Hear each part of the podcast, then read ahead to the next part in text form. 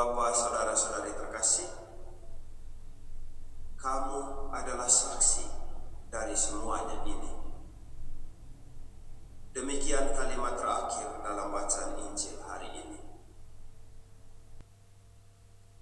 Seorang saksi bukanlah orang yang menjelaskan kembali kepada orang lain tentang apa yang dia dengar atau apa yang dia baca. Seorang saksi adalah orang yang melihat dengan mata kepalanya sendiri dan mengalami secara langsung suatu kenyataan. Yang dibicarakan saksi bukanlah pikiran dan ulasan logis tentang sesuatu, tetapi tentang kenyataan yang terjadi.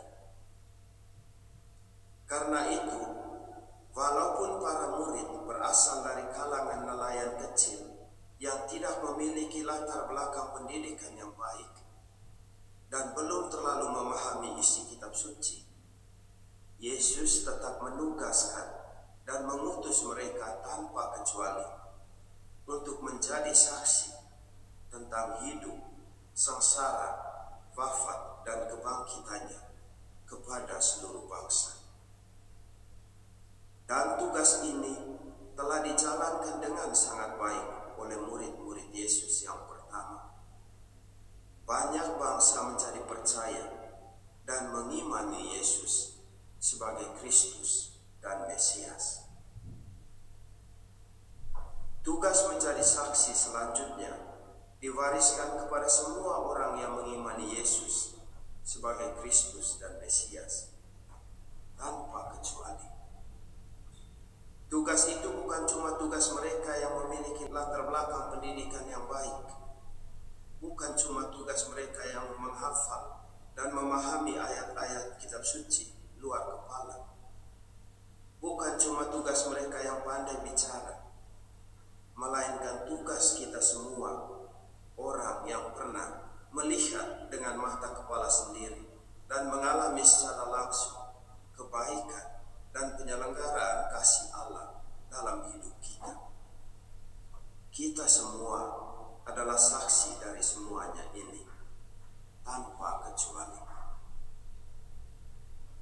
Mungkin banyak dari antara kita yang merasa diri tidak layak dan masih takut untuk menjadi saksi Kristus. Hal itu juga dialami para murid dahulu. Setelah kematian Yesus, mereka adalah orang-orang yang takut dan tidak berani untuk berbicara di depan umum tentang Yesus.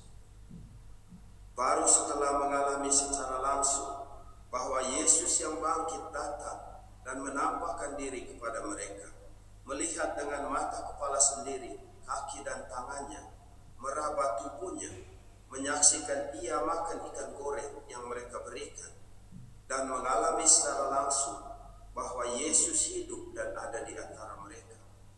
Mereka menjadi berani dan tampil menjadi saksi Kristus yang handal.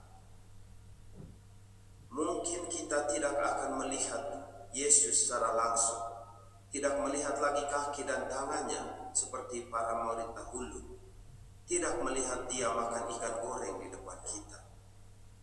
Tetapi kita bisa mengalami bahwa Yesus sungguh-sungguh hidup dan tinggal bersama.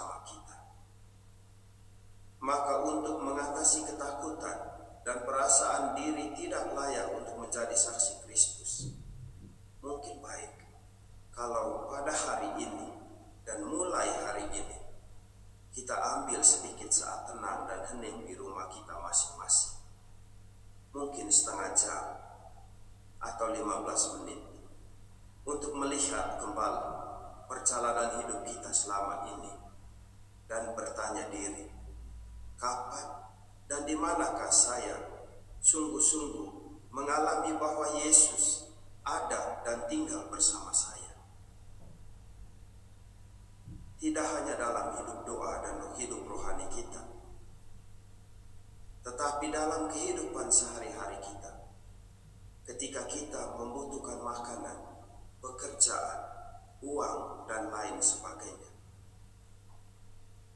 Jika kita bisa menemukan tindakan dan penyelenggaraan kasih Allah di dalamnya, di dalam kehidupan harian kita, sudah mengalami secara langsung sebuah kenyataan bahwa Yesus sungguh bangkit dan hidup di antara kita.